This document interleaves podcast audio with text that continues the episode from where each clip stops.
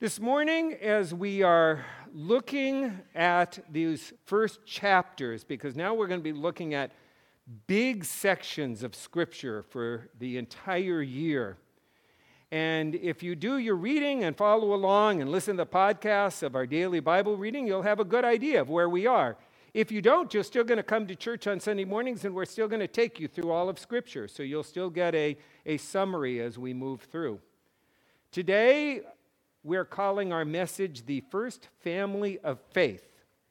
But before I look at the book of Genesis, I'd like to throw some names out to you and see if you can tell me what these people have in common.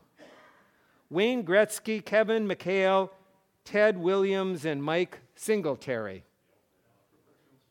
Professional sports. Somebody last night said Hall of Fame. They're all Hall of Famers in their particular fields.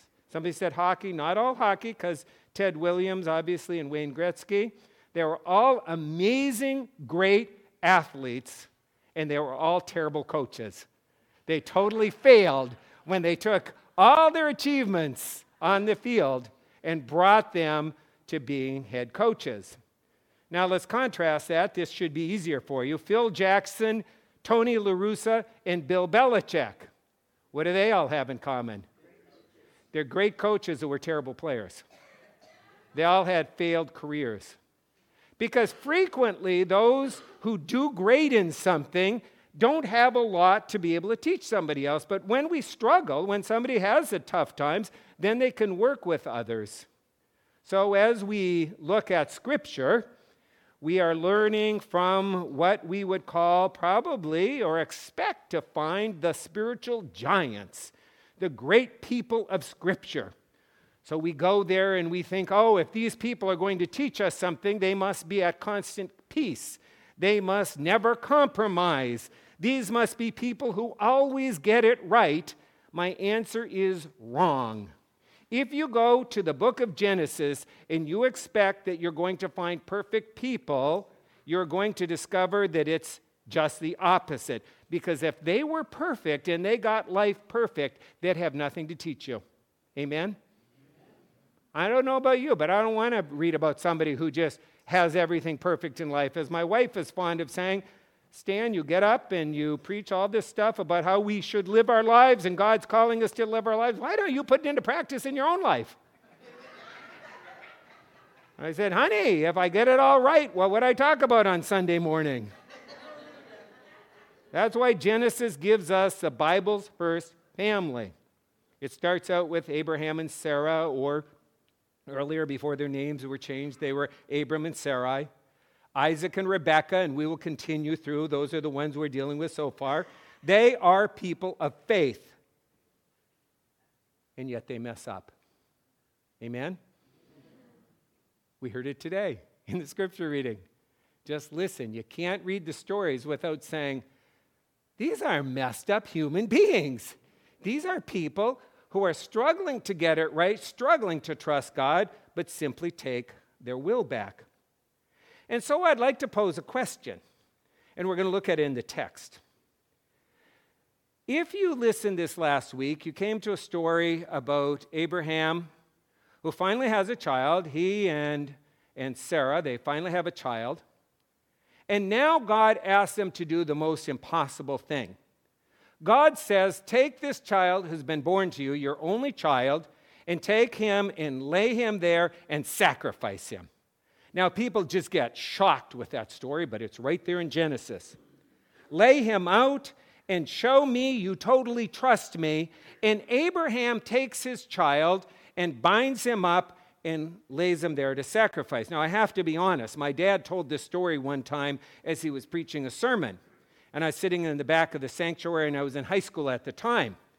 And he said, Here's something you need to know about this story. Not only did Abraham get to the point where he trusted God, look at that amazing trust that the son has in his father. Why, if I took my son up and I bound him, he would trust me. I shouted from the back of the sanctuary, No, I wouldn't, Dad.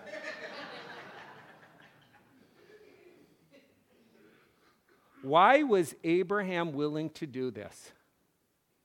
If these are messed up people, what got him there? I say that because I'm a dad.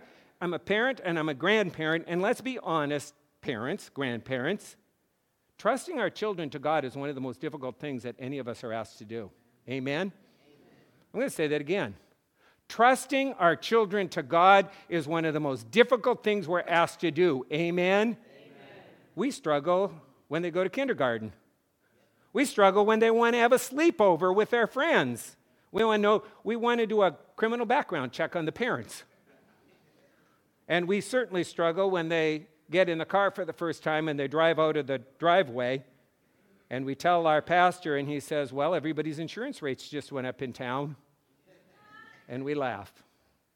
But that's because it's hard. It's hard to trust God with that which is most precious in our lives. So, how did Abraham and Sarah get there? Well, to understand them and to understand the first family of faith, there's some things we need to understand about how we live out our faith. And no, it's not they were perfect and they got it right from the beginning and they trusted in God and therefore everything went well. It begins, as it begins with all of us, with half measures. Because if we're honest in our life, that's usually where we start with God. We trust, and probably most of us are still there in our lives right now. We have these half measures where we trust God, we pray, Lord, I'm having a problem here, and I'd like you to take care of it. And then we go and we meddle and we do our own thing because we don't really trust God. We don't really believe that God's going to deal with it. It doesn't mean we don't do work ourselves. That's not what I'm saying but we go manipulate the other person to do our will. Or we have other situations where we're asked to trust God and we only trust halfway. We think of the story of Abraham and Sarah beginning with Abraham and Sarah in Genesis chapter 12, but it actually begins in Genesis chapter 11. The problem is it doesn't begin with Abraham. How many of you know the name Abraham? Come on, put your hands up. This is audience participation. How many of you know the name Sarah? We do. How many of you have thought about the name Terah in the Bible? Few. You can raise your hand, Tom. We're proud of you. Tom does. Well, the story of Terah is one of my favorite stories in the scriptures. It's found before chapter 12 in chapter 11 as we read these words in verses 30 and 31. Sarai, remember again, she becomes eventually Sarah. Sarai was unable to become pregnant and had no children. One day, Terah took his son Abram, eventually he'll be Abraham. So Terah takes his son Abram and his daughter in law Sarai, Abram's wife, and his grandson Lot, and they moved from Ur the Chaldees. He was headed for the land of Canaan, but they stopped at Haran and settled there. Abraham's father's name was Terah. Terah was given a request by God Take your family, trust me, and move from modern day Iraq to modern day Israel. It was a trip of 1,500 miles. They're going to go by foot. And so this is the Fertile Crescent. This is why we call it the Fertile Crescent. So they travel up north, they travel a thousand miles by foot. That's pretty good, isn't it? I don't know about you, but a thousand miles by foot, that sounds like I've done a pretty good job. Problem is, it was only two thirds the way. There was another 500 miles to go. And so they get to this place, Haran, and Abram's father, Terah, makes it two thirds of the distance it's a half measure, and we don't even remember his story. That's what happens with half measures. We're fond of saying often half measures avail us little, often they avail us nothing. At the same time, in that same text, we're introduced to a young woman, Sarai. She's probably 16 years old. And she's gotten married to this guy, Abram, and their family supposedly trusting God. They're going, they're going to make this long trip. They make it two thirds way. The, the father, at the time, Terah, settles down, and they're struggling because she can't have a child. And that's going to be the challenge of their life the rest of their lives. What does it mean that this woman cannot have a child, that Abram and Sarai, eventually Abraham and Sarah, cannot have children? Will they trust God 100%? But it doesn't begin with trusting 100%, it begins with a half measure. You see, the family was partly trusting and facing their biggest challenge. We all have areas in our life where we need to trust God, do we not? We all have areas in our life where we need to trust God, do we not? Amen. Amen. Every one of us. What are we going to do? Are we going to do it halfway? Are we going to go two thirds way? With our family, will we continue the patterns of people who have compromised? Or will we say, I'm not going to follow God two thirds way, I'm going to do it completely? How about in our work? We go to workplaces and people are compromising, and we decide, well, I'm not compromising as much as them.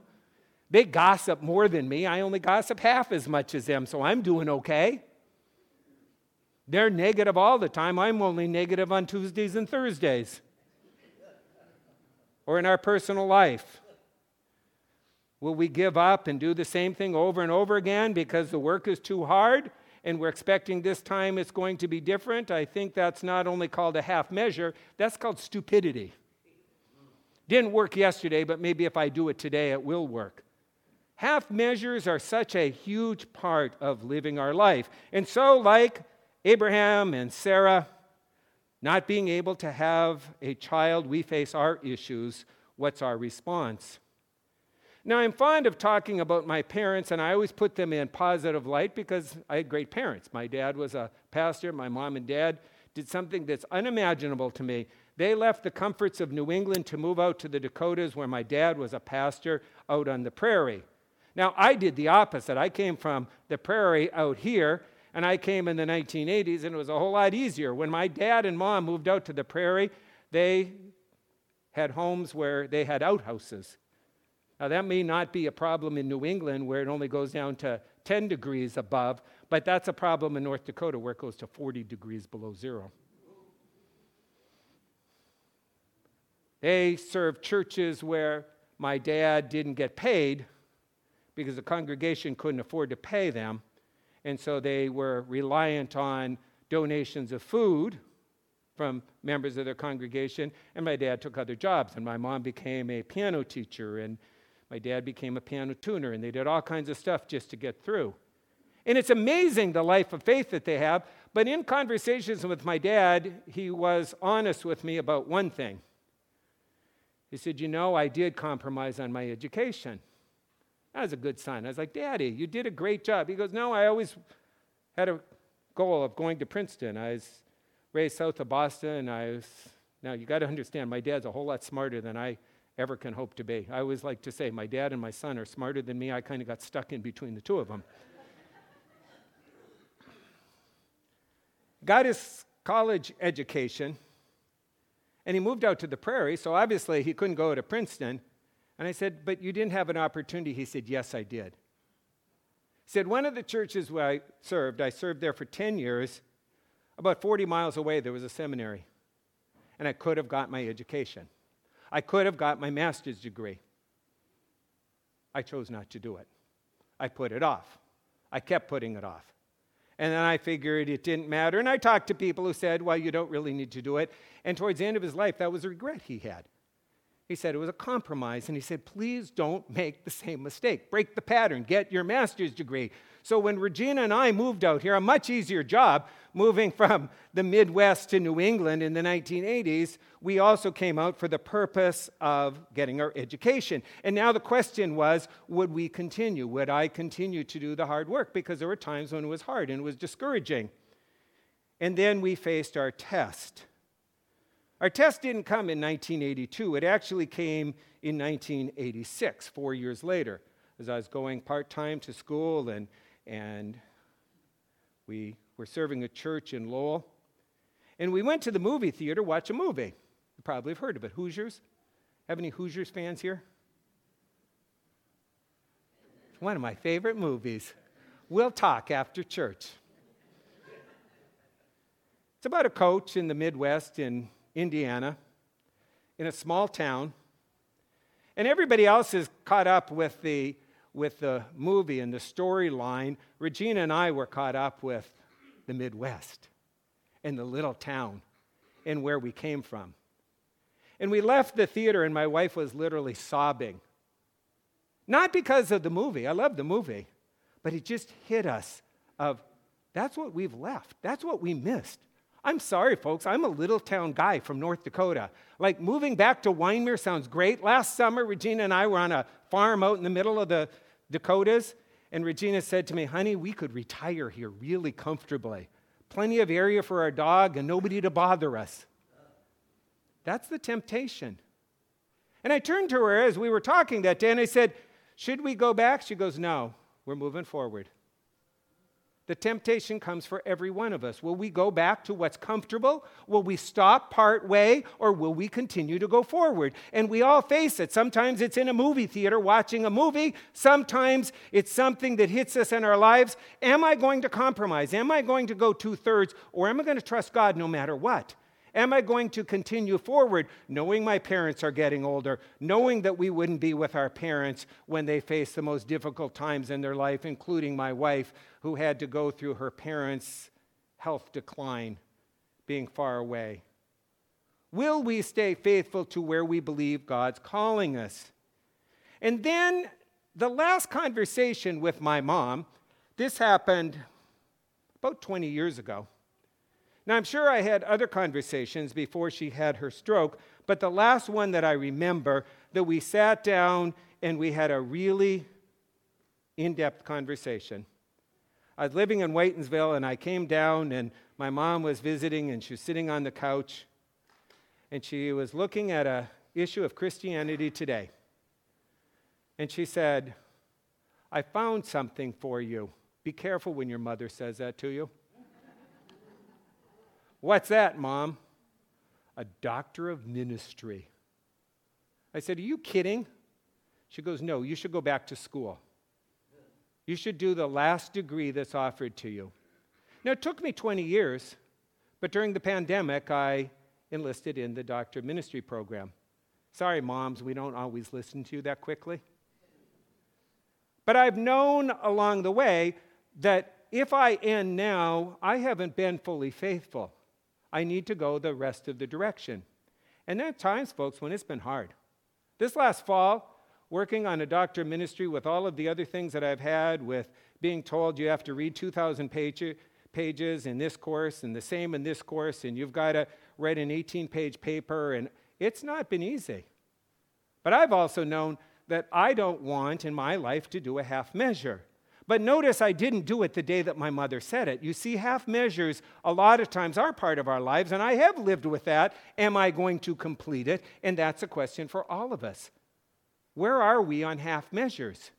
Because the first family of faith started with half measures, they didn't start with getting it all right.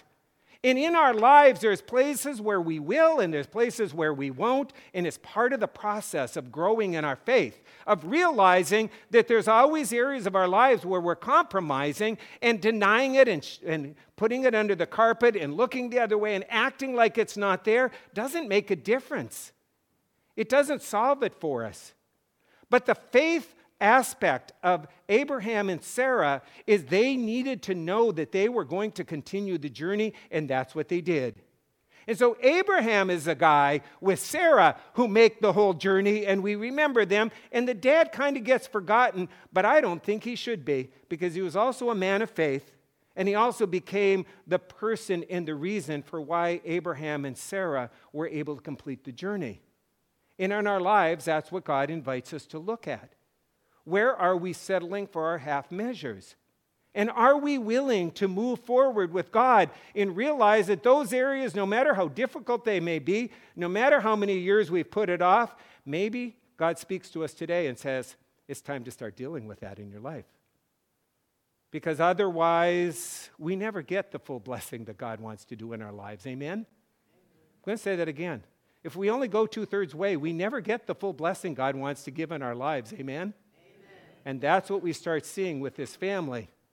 Not a perfect family who has it figured out, but the Kevin McHale, not the Kevin McHale, but the Bill Belichick's, who messed it up themselves and couldn't perform perfectly, but now can help us understand because God is the hero of the scripture, not these people. We're just going to read about normal, common, everyday people like you and me who mess it up but remind us that we can move forward and we can do better, which takes us to faith, because that's all about faith.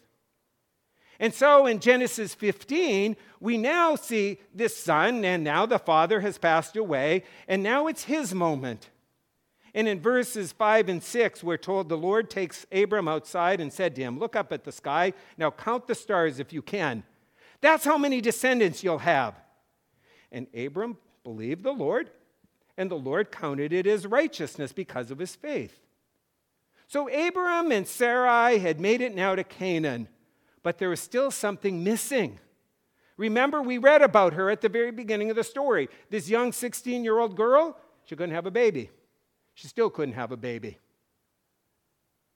And now they've been married, what, 20 years, 30 years? And they still don't have a child. And are they going to trust God completely? That becomes a question of Genesis. Will this couple ever get it and totally trust God and realize that no matter what, no matter if God blesses or God doesn't, no matter if it happens how they want it or it doesn't, no matter if it happens in their timing, remember God's timing is not our timing, will they trust when it's not done in their timing? And the Bible seems to be clear. Abram and Sarah had made it to Canaan. And in the ancient world, having a child was everything. And now God asked Abram to do something that only God can do. Count the stars, Abram. I challenge you to do the same tonight or the next night that there is no clouds in the sky and come back and report to me. Count every one of them. You know, the problem is God knew he couldn't count the stars. Only God knows the number of the stars. So God said to Abram, Do something you can't do that I can do. And Abram at that moment said, I get it. You can count the stars, I can't. And now God said, And I can give you a child, but you can't make it happen. Same thing that happens in our lives the question of faith. Where do I need to trust God, and what am I not trusting God for? And so it gets counted to him as righteous. Not what he did, but the fact that he trusted God. And so now God's grace is happening in his life.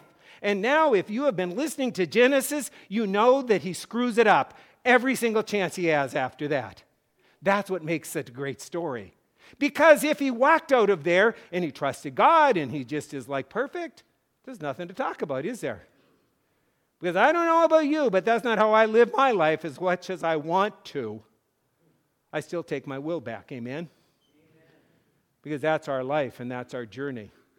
And so it's not that God's going to punish us, it's God's grace continues to work in our lives as we are asked trust.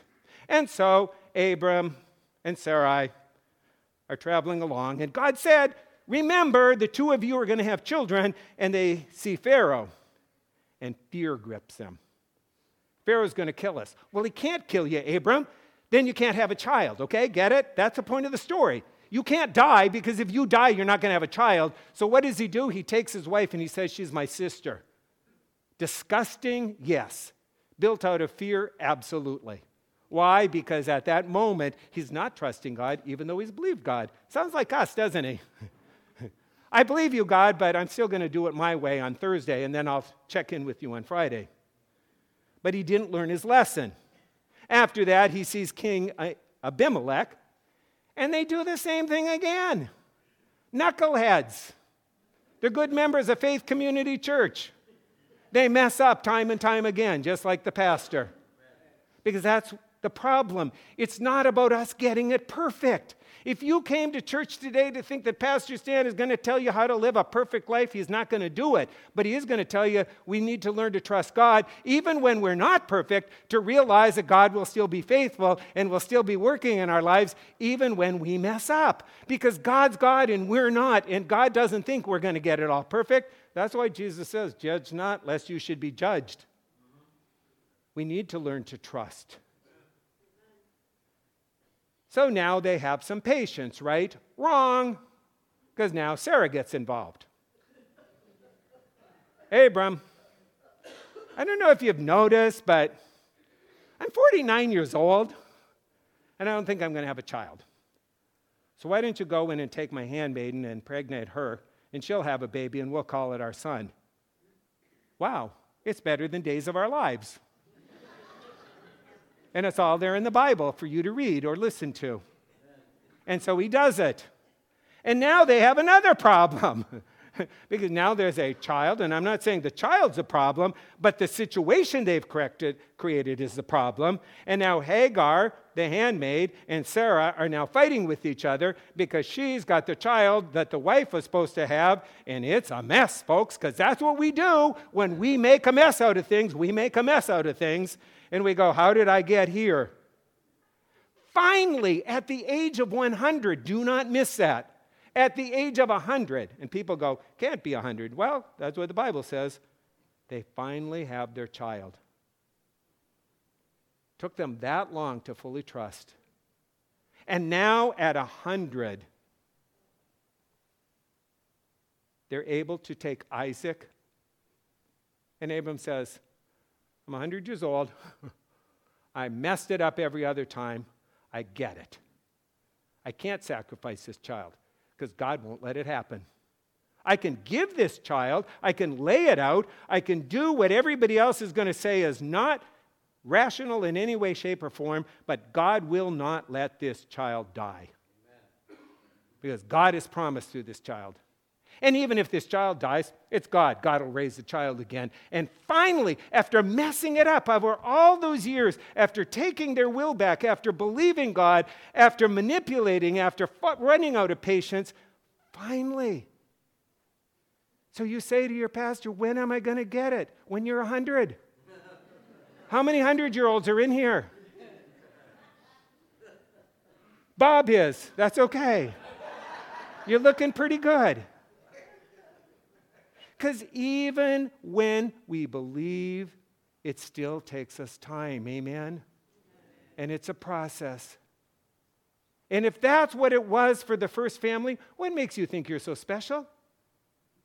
What makes us think that we're just going to get it all at once? Because it's not our works, it's God's grace. And until we get that concept, we don't understand fully the beauty of the Christian faith. It's God's grace. It's what God does, it's not what we do, because we're going to mess it up time and time and time again. This is because the final thing that we learn from this family, well, we learn a lot of other things, but it's the final one I'm going to talk to you about, otherwise, we'd be here all afternoon, is about breaking cycles. Ooh, we don't like those words. That means I need to change. But it's about learning to break cycles. And that's why we had the reading we did this morning. Because now we've talked about Abram and Sarah and all the ways they messed up. How many times did Abraham pass his wife off as his sister? Twice. The family finally comes to faith. He finally goes the full distance. How old was he? 100 years old. Now we have a son. His name is Isaac. And he is a man who trusts God. And amazing things happened. Rebecca's his wife. God's been faithful. I was telling Regina this week, I like to have these sidebars, has nothing to do with this message. I was listening to the podcast and rereading through Genesis, and I love it when the servant goes and says, You know, here's how I'm going to find out who the right wife is for Isaac. And he says, I'm going to stop, and somebody's going to bring water for me and take care of the animals. And of course, Rebecca gives him water and says, May I give water to the animals? I said to Regina, Rebecca's just like you, honey. She doesn't only care about me, she cares about the dog.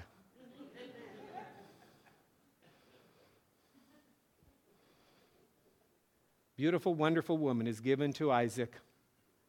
And he trusts God. And he knows that God's going to make them a great nation. But there's cycles. And there's negative cycles. And even when we come to faith, even when we trust God, even when we move through all of it, we still got work to be done, folks. My dad used to say, Be careful of the altar call in which the person thinks that they give their life to Jesus and they walk out of church and everything's going to go well. Nope, they walk out of church and all the problems of life are there and all of the negative thinking is there and all of the stuff is happening. And that's why God's Holy Spirit continues to work in our lives. So now listen to the son. Isaac stayed in Gerar. When the men who lived there asked Isaac about his wife, Rebekah, he said, She's my sister. Whoa, where did he learn that one from? He was afraid to say, Where'd he learn that from? She's my wife. He thought they will kill me to get her because she's so beautiful, like father, like son. Breaking cycles. Twice his dad did this, now Isaac does the same. You see, faith doesn't break cycles, breaking cycles break cycles. Amen? Amen? Let's hear that loud and clear. Faith does not break cycles, breaking cycles break cycles. The Bible's very clear. We trust Jesus. We put our lives in His hand. He forgives us. And now the work takes place, but the work is essential. It's right there in the Bible. Even the first family of faith, once they finally get it, they still have work to be done. And that's going to be the rest of your Bible. Sorry, spoiler alert. They'll keep messing up, and they'll keep messing up, and they'll keep messing up. As Keith Green said in one of his songs, Nobody's perfect except for the Lord, and even the best going to fall. And that's the story of Scripture. Faith doesn't break cycles. Isaac had to face the fact that even with faith, he still had negative cycles in his life. He had stuff he learned from his parents. He had things that he had developed in his own life that he was doing wrong. He and Rebecca were not perfect people, and neither are we. Which is why Scripture teaches us as Christians don't walk out into the world and think that you're better than everyone else. That's not what it means to be a Christian. What it means to be a Christian is to understand the grace of God's life and God's work in our lives, to know that we're forgiven. And having been forgiven, God's working with us, and the Holy Spirit transforms our lives. But we got to show up to do the work, folks.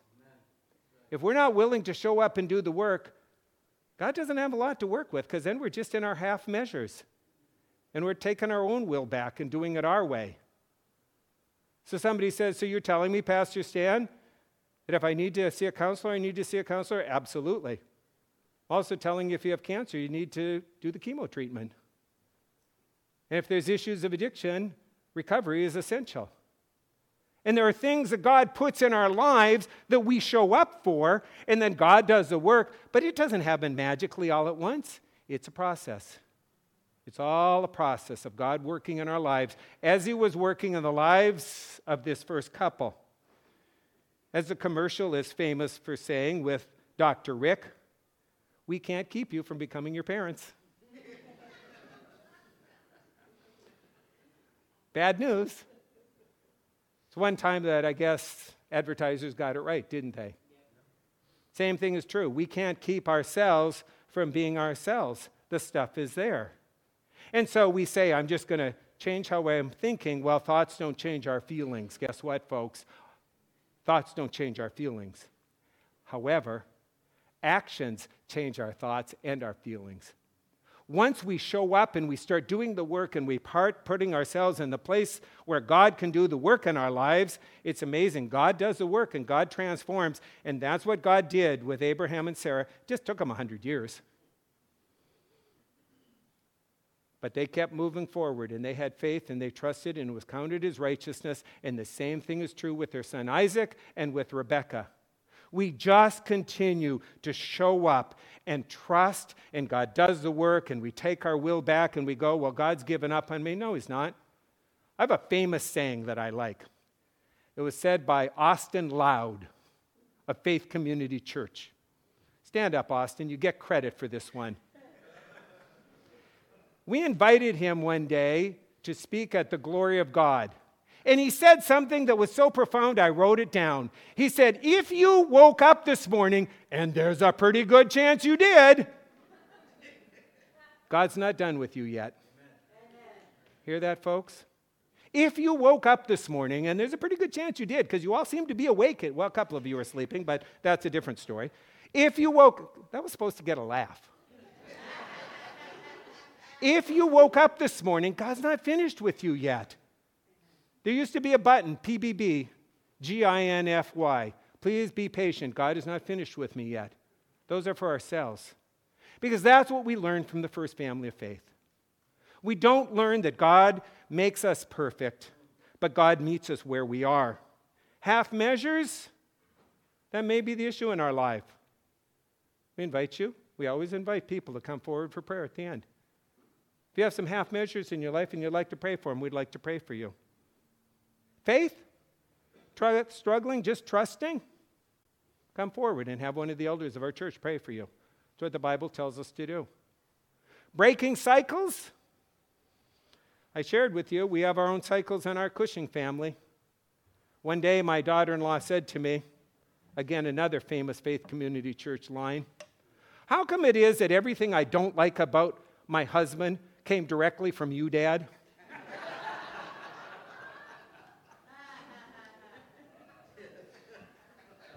Let that one sink in, folks. God is working in our lives. God's working in our lives. And the question is will we just keep showing up? Will we trust and believe that God's God and we're not, and we can set aside that perfectionism stuff because it doesn't help us? It only gets us more messed up and it only screws up with our thinking. Or will we give our lives to God? Face where we are, acknowledge it and ask for prayer, and continue to do the work wherever it is. Now, this is where I always, one of these days, the elders are going to pop up and they're going to come forward. The elders of our church are now coming forward because that's their responsibility. Yes, they are. Stand up, come forward.